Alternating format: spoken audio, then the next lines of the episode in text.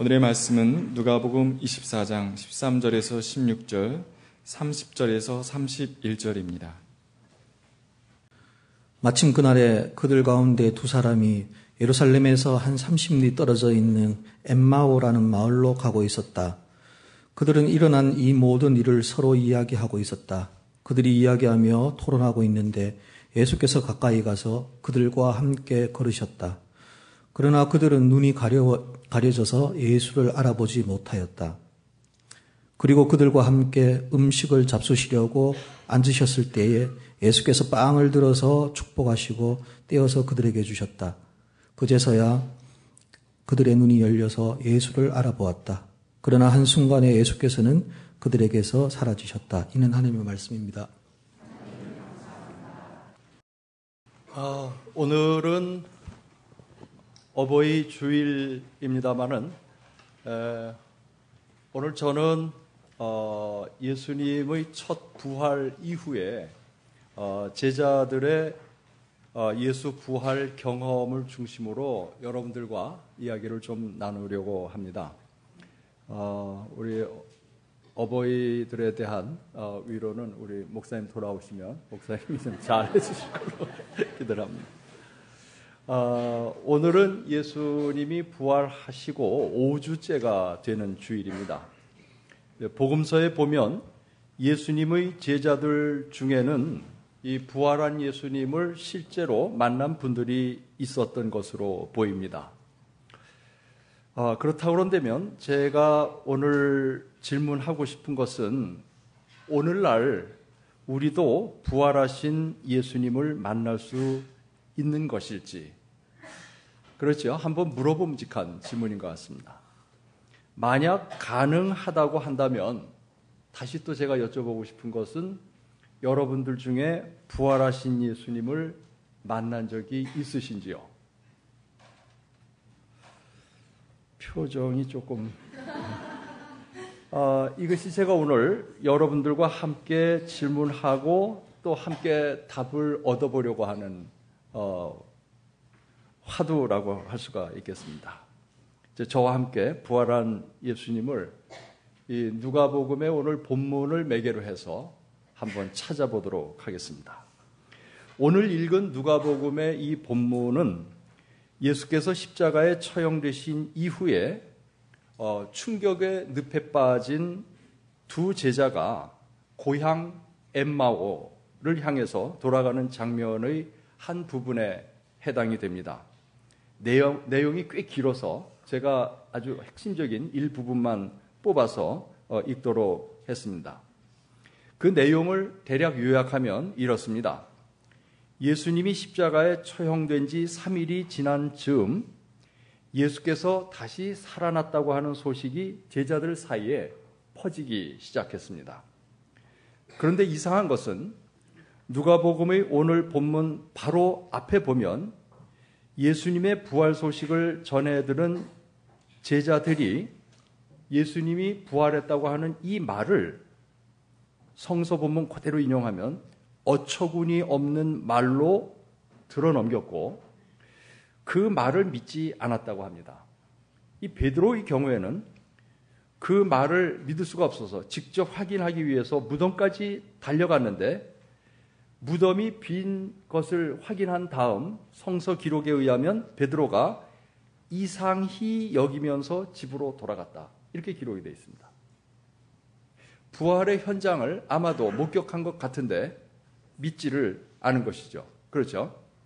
더욱 이상한 것은 예수께서 다시 살아났으면 이 제자들이 신바람이 나서 예루살렘을 중심으로 해서 예수님의 가르침과 삶을 더욱 열심히 전파해야 할 텐데 오늘의 본문을 보게 되면 이 예수님의 제자들이 하나 둘 자기 고향으로 돌아가는 모습을 보게 됩니다.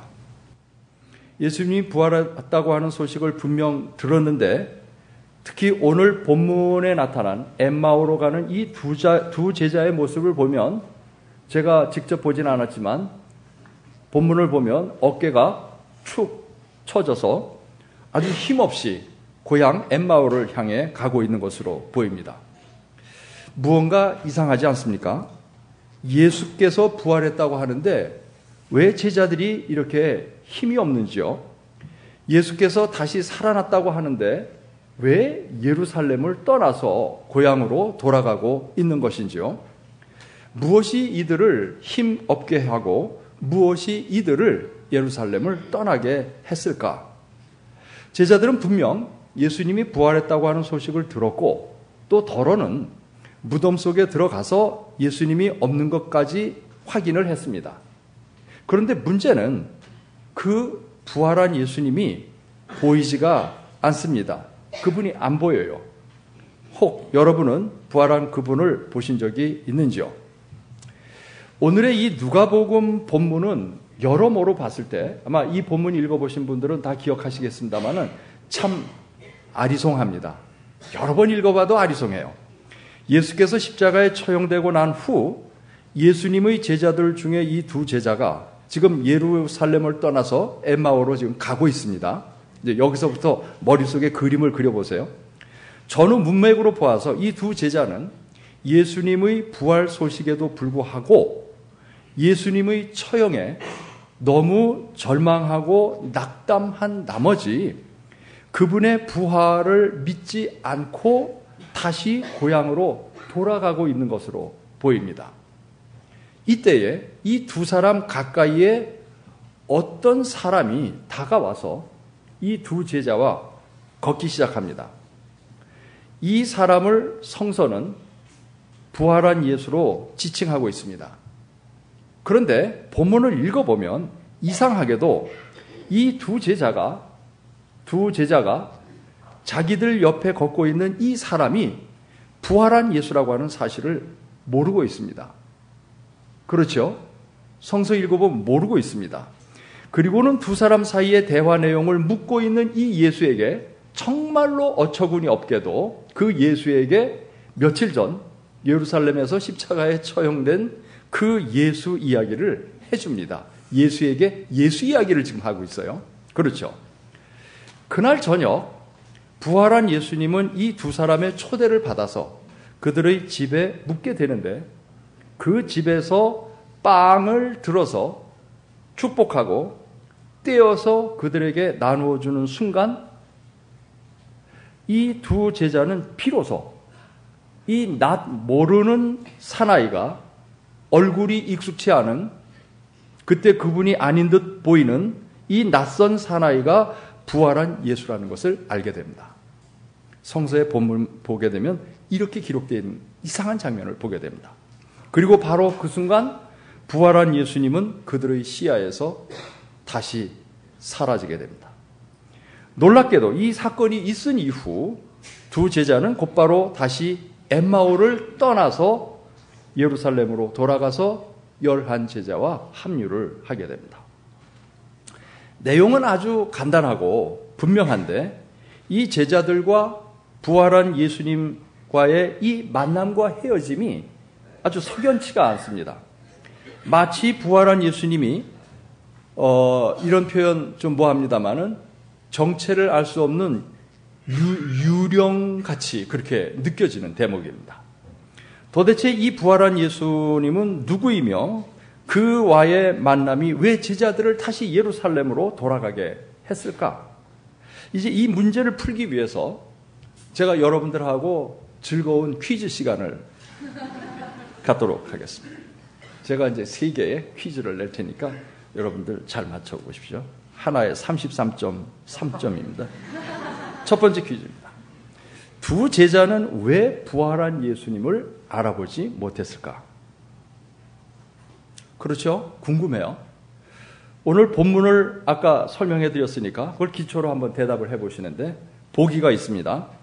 네, 네 개의 보기가 있습니다. 1번 어, 시력이 태어날 때부터 너무 나빠서 2번 예수님의 예수님이 십자가에 처형된 것에 충격을 받아서 갑자기 눈이 멀게 돼서 3번 예수님을 한 번도 본 적이 없어서 4번 부활한 예수님의 얼굴이 생전에 자신들이 알고 있던 그 예수님의 얼굴과 달라서 몇 번이 답인 것 같습니까? 조, 예, 조금 냄새가 났죠. 예. 에, 본문에는 제자들이 길을 잘 걸어가고 있었던 걸로 봐서 시력에는 큰 문제가 없는 것으로 보입니다. 그리고 제자이기 때문에 예수님의 얼굴을 모를 리도 없지요. 모른다면 제자가 아니죠. 그렇다면 답은 4번이 맞는 것 같습니다. 오늘 본문을 잘 읽어보면 아마도 제자들이 예수님을 알아보지 못한 것은 부활한 이 예수님의 모습이 얼굴을 비롯해서 이 예수님의 모습이 생전에 자신들이 알고 있던 그 예수님의 모습과 전혀 달랐기 때문으로 보입니다. 그러면 이제 두 번째 퀴즈를 제가 내겠습니다. 그렇다면 이 두 제자는 얼굴을 보아서는 예수인 줄 알 수 없는 이 낯선 사람이 부활한 예수님이라고 하는 것을 어떻게 알았을까? 그렇죠. 얼굴이 아닌데. 그렇다면 어떻게 알았을까? 역시 성서 본문을 기초로 대답해 보시죠. 아까 제가 성서의 내용을 대충 말씀을 드렸으니까 맞출 수 있을 거예요. 자신감을 갖고 맞춰보시죠. 다시 보기 드립니다. 1번, 목소리를 듣고서. 2번, 예수님이 자신이 예수라고 스스로를 소개해서. 3번, 다른 사람이 이 사람이 예수라고 가르쳐 주어서. 4번, 빵을 들어서 축복하고 떼어서 나누는 그 행위를 보고서. 역시 냄새가 납니다. 어, 몇 번이 적절한 답인 것 같습니다. 네, 4번입니다. 성서 본문에 따르게 되면 제자들이 부활한 예수님을 알아본 것은 그가 살아생전에 예수님의 얼굴을 갖고 있었던 것이 아님에도 불구하고 이분이 생전의 예수께서 하셨던 것처럼 빵을 떼어 나누는 이 행위를 보고 이분이 부활하신 예수님을 알게 되었다 하는 그런 이야기입니다. 그렇죠. 성서 본문을 보면 이게 틀림없습니다. 이제 마지막 퀴즈입니다. 앞에는 제가 객관식으로 드렸기 때문에 마지막 문제는 주관식으로 드리겠습니다. 앞서 확인해 본 바에 의하면 부활한 예수님은 생전의 예수님과 다른 얼굴을 하고 있었고 그럼에도 불구하고 그가 부활하신 예수님이라고 하는 것을 확증할 수 있었던 것은 그분이 살아생전의 예수님처럼 빵을 떼어서 제자들에게 나누는 것을 보고 알 수 있었다. 이렇게 얘기를 했습니다. 그렇다면 이 정체불명의 부활한 이 예수님은 과연 누구일까? 누구일까? 여러분은 부활하신 이 예수님을 본 적이 있으신지요? 혹은 그분을 만나본 적이 있는지요? 어, 여러분은 제가 지금부터 한 시간만 시간을 드리면 부활한 그 예수님을 찾아서 제 앞에 모셔올 수 있을지요? 아주 어려운 질문입니다. 제가 이런 질문을 하면 어, 많은 분들은 거꾸로 제게 질문을 하고 싶어 합니다. 말은 안 하지만 그렇게 말하는 너는 우리를 지금 그런 질문을 해갖고 아주 곤혹스럽게 만들고 있는데 그러면 당신은 부활한 예수를 본 적이 있는가? 만난 적이 있는가? 제 대답은 뭘까요? 만난 적이 있으니까 이런 소리 하겠죠. 예. 저는 나름대로 부활한 예수를 찾은 것 같은데 이제부터 제가 만난 그분을 소개를 할 테니까 제가 혹시 다른 분을 만났는지 제대로 만났는지 한번 여러분들이 판단해 보시길 바랍니다. 솔직히 저는 이분을 직접 본 적은 아직 없습니다. 단지 텔레비전과 책을 통해서 얼굴을 본 적이 있고 전기, 전기, 평전, 전기, 전기를 통해서 이분의 생애를 읽은 적이 있습니다. 이분은 유고슬라비아에서 태어났습니다. 살기는 인도에서 살았고 국적도 인도 국적을 취득했습니다. 주로 인도 캘커타에서 활동을 했는데 가난한 사람, 고아, 불치병 환자, 그리고 죽어가는 사람들을 돌보는 일을 했습니다. 물론 생전의 예수님처럼 빵을 떼어서 가난한 사람들과 나누는 일도 했습니다. 그런데 제가 이분을 부활하신 예수님이라고 이렇게 지목하는 데서 한 가지 걸리는 게 있는데 이분이 남성이 아니고 여성입니다. 좀 더 정확히 말하면 이분은 개신교 목사도 아니고 가톨릭 수녀인데 제가 이분을 부활한 예수님으로 지목해도 괜찮을지요? 여러분이 괜찮다 그러면 제가 한번 지목을 해보려고 합니다. 어떻게 생각하십니까? 이제 제가 누구를 말하려고 하는지 아마 다 아셨을 겁니다. 예, 마더 테레사를 지금 이야기하고 있습니다. 저는 마더 테레사의 깊게 주름진 그 얼굴 속에서 다시 사신 예수님을 보게 됩니다. 캘커타의 빈민들과 고아들과 병자들 사이를 누비고 다니는 이 유고슬라비아계 인도 여성 속에서 부활한 예수님을 만나게 됩니다. 그의 출신, 국적, 성별, 교파, 이 모든 차이를 넘어서서 저는 이분 속에서 분명하게 우리 시대에 다시 사신 예수님을 만나게 됩니다. 마더 테레사 뿐이겠습니까? 저는 여러분들의 이해를 돕기 위해서 상당히 드라마틱한 삶을 사셨던 마더 테레사를 예로 들었지만 부활한 예수님은 꼭 이렇게 극적인 삶을 산 사람 속에서만 만날 수 있는 것은 아니라고 생각합니다. 보이지 않는 자신의 아주 사소한 일상 생활들 속에서 조용하게 예수님의 길을 이어가고 있는 사람들은 그가 누구이든지 부활한 예수님일 수 있다고 저는 믿습니다. 더 이상 돈과 권력에 휘둘리지 않고 하나님만을 믿고 그분의 뜻을 따라서 인생의 제기를 걸어가고 있는 사람은 그가 누구이든 우리 시대에 다시 살아난 예수님일 수 있다고 하는 이야기입니다. 저는 새로 된 대통령이 부활한 예수였으면 좋겠습니다. 그와 더불어 함께 일하는 앞으로 함께 일하게 될 수많은 관료들이 우리 시대에 다시 살아난 예수님일 수 있으면 정말 좋겠습니다. 그런 의미에서 부활은 기쁜 소식입니다. 지금 우리의 눈에는 쉽게 뜨이지 않지만 그래서 부활한 예수인지를 우리가 금방 알아차리지는 못하지만 우리 가까운 곳에도 부활한 예수님은 얼마든지 있다고 생각합니다. 지금 앞뒤를 잘 살펴보십시오. 부활한 예수님이 지금 여러분 가까운 곳에 와 계신지도 모릅니다. 어쩌면 우리는 우리들 공동의 이 생활 공동체인 청파교회 안에서 이미 부활한 예수님을 만나고 있고 또 매주일 그분과 재회를 하고 있는지 모릅니다. 어쩌면 너무 익숙하게 보아왔던 사람이라 그가 설마 부활한 예수님일 수 있을까 하고 생각했을지도 모릅니다. 그런데 누가복음 본문에 보면은 또 하나 석연치 않은 장면이 있습니다. 이게 이제 마지막 우리를 아주 어렵게 만듭니다. 두 제자가 어렵사리 자기들 옆에 있던 이 낯선 사나이를 부활한 예수님으로 깨닫게 되자 무슨 일이 벌어졌습니까? 그분이 사라졌습니다. 눈앞에 있던 그분, 그분이 깨닫는 순간 사라지고 말았습니다. 그리고 제자들은 그 즉시 엠마오에서 일어나서 다시 예루살렘으로 돌아가게 됩니다.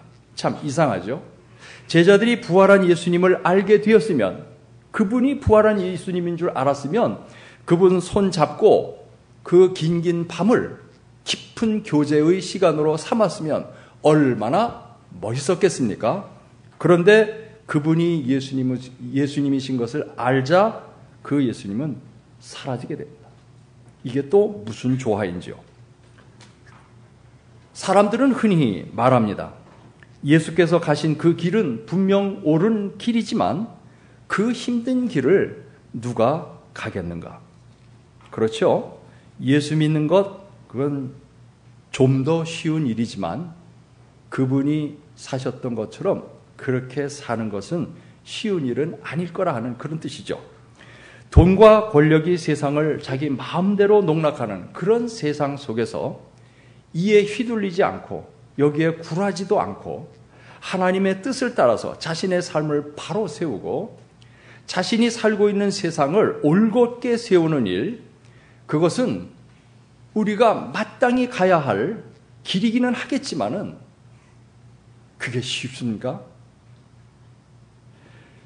그리고 그렇게 산 것 때문에 만약 주변에 있는 특별히 윗사람의 눈에 나게 되고 그에 따라서 심각한 불이익을 받을 수 있게 된다고 그런다면 누가 그 일을 그 길을 가겠습니까? 더욱이 그렇게 살다가 예수님처럼 때를 잘못 만나서 십자가라고 하는 이런 극형에 처해지게 된다고 그런다면 누가 그 길을 가겠느냐 하는 것입니다. 예수의, 예수의 길을 간다고 하는 것, 그것은 이 경우 덕담이 아닙니다. 이거는 때로 악담일 수도 있다는 뜻이죠. 어쩌면 이것이 예수님의 십자가 처형 이후에 지금 엠마오로 향하고 있던 이 두 제자를 비롯한 수많은 제자들의 내면적 갈등을 갈등의 실체였을 것이고 특별히 엠마오를 향하는 이 제자의 아주 복잡한 속내였을 것입니다. 예수님의 그 길이 옳은 길인 줄은 알지만 그 길을 가다가 예수님처럼 어려움을 당할 수 있다고 할 때, 십자가에 처형될 수 있다고 할 때에 내가 지금까지는 그분과 같은 길을 걸어왔지만 이런 위험이 내 앞에 도사리고 있다고 할 경우 나는 그럼에도 불구하고 목숨 걸고 그분과 같은 길을 갈 것인가? 엠마오의 두 제자는 자신이 없었습니다. 그래서 예수님을 등 뒤에 남기고 엠마오 고향을 향해서 가고 있었던 겁니다. 그런데 예수님의 죽음 이후에 이변이 일어난 것입니다. 죽음을 각오하고 예수님의 그 길을 이어가기 시작하는 사람들이 마침내 나타나기 시작한 것입니다. 예수께서 부활하기 시작했고, 그래서 부활한 예수들이 바로 지금 이 두 제자 주변에까지 나타나기 시작한 것입니다. 솔직히 이런 사람들이 이 세상에 많이 있어야 된다고 우리가 말은 하지만 내 주변에 이런 사람이 진짜 존재한다면 얼마나 불편한지 모릅니다. 젊은 사람들은 이런 남자를 남편으로 두지 않도록 조심하셔야 됩니다. 웃으시면 안 됩니다. 네. 부활한 예수님의 이 갑작스러운 출현은 두 제자를 더 이상 피할 수 없는 상황으로 몰고 갔던 것 같습니다. 정말 예수와의 이 모든 인연을 끊고 옛날에 자신들이 살아왔던 그 삶의 방식으로 되돌아가 갈 것인가? 아니면 미래에 어떤 일이 우리 앞에 벌어진다 하더라도 정말 모든 것을 하나님 앞에 내어 맡기고 예수의 길을 갈 것인가? 여기에서 두 제자는 아마도 후자의 길을 택했던 것 같습니다. 그리고는 곧바로 고향 엠마오를 박차고 다시 예루살렘으로 돌아가게 됩니다. 그리고 이들이 미래에 대한 두려움을 박차고 예수님의 그 길을 다시 가기로 결심한 바로 그 순간 눈앞에 보였던 부활한 예수는 사라지고 두 제자 자신이 바로 부활한 예수로 우뚝 서게 됩니다.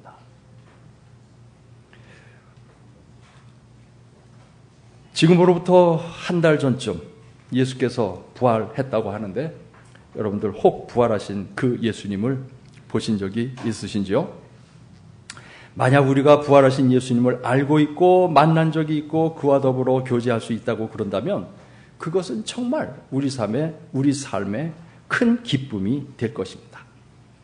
그러나 이보다 더 큰 삶의 기쁨은 우리 자신이 부활한 예수가 되어서 예수께서 앞서가신 그 길을 우리도 그분과 더불어 뚜벅뚜벅 걸어가는 것이라고 생각합니다. 그래서 우리 주변의 많은 사람들이 여기 계신 청파교회 식구들의 삶 속에서 다시 사신 예수님을 발견할 수 있다고 그런다면 아마 그것보다 우리 청파교회에 큰 기쁨은 없을 거라고 생각합니다. 하나 더 나가볼까요?